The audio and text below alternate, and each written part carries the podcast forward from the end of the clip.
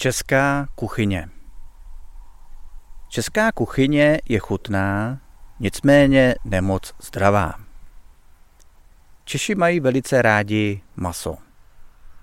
Můj kolega z práce, který je bulhar, se smál, když jsem mu vyprávěl, co obvykle jíme.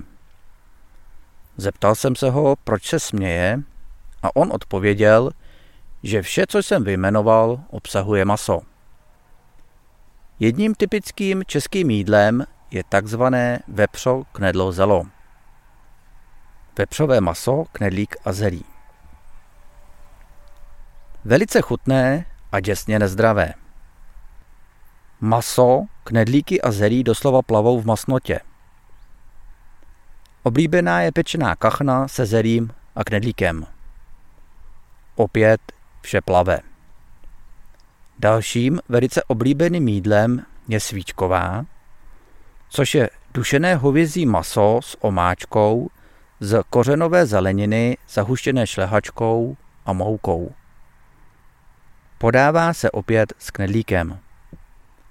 Mezi oblíbená sladká hlavní jídla patří například knedlíky plněné ovocem, zasypané cukrem a tvarohem. Vše, co jsem zde vyjmenoval, mi velice chutná.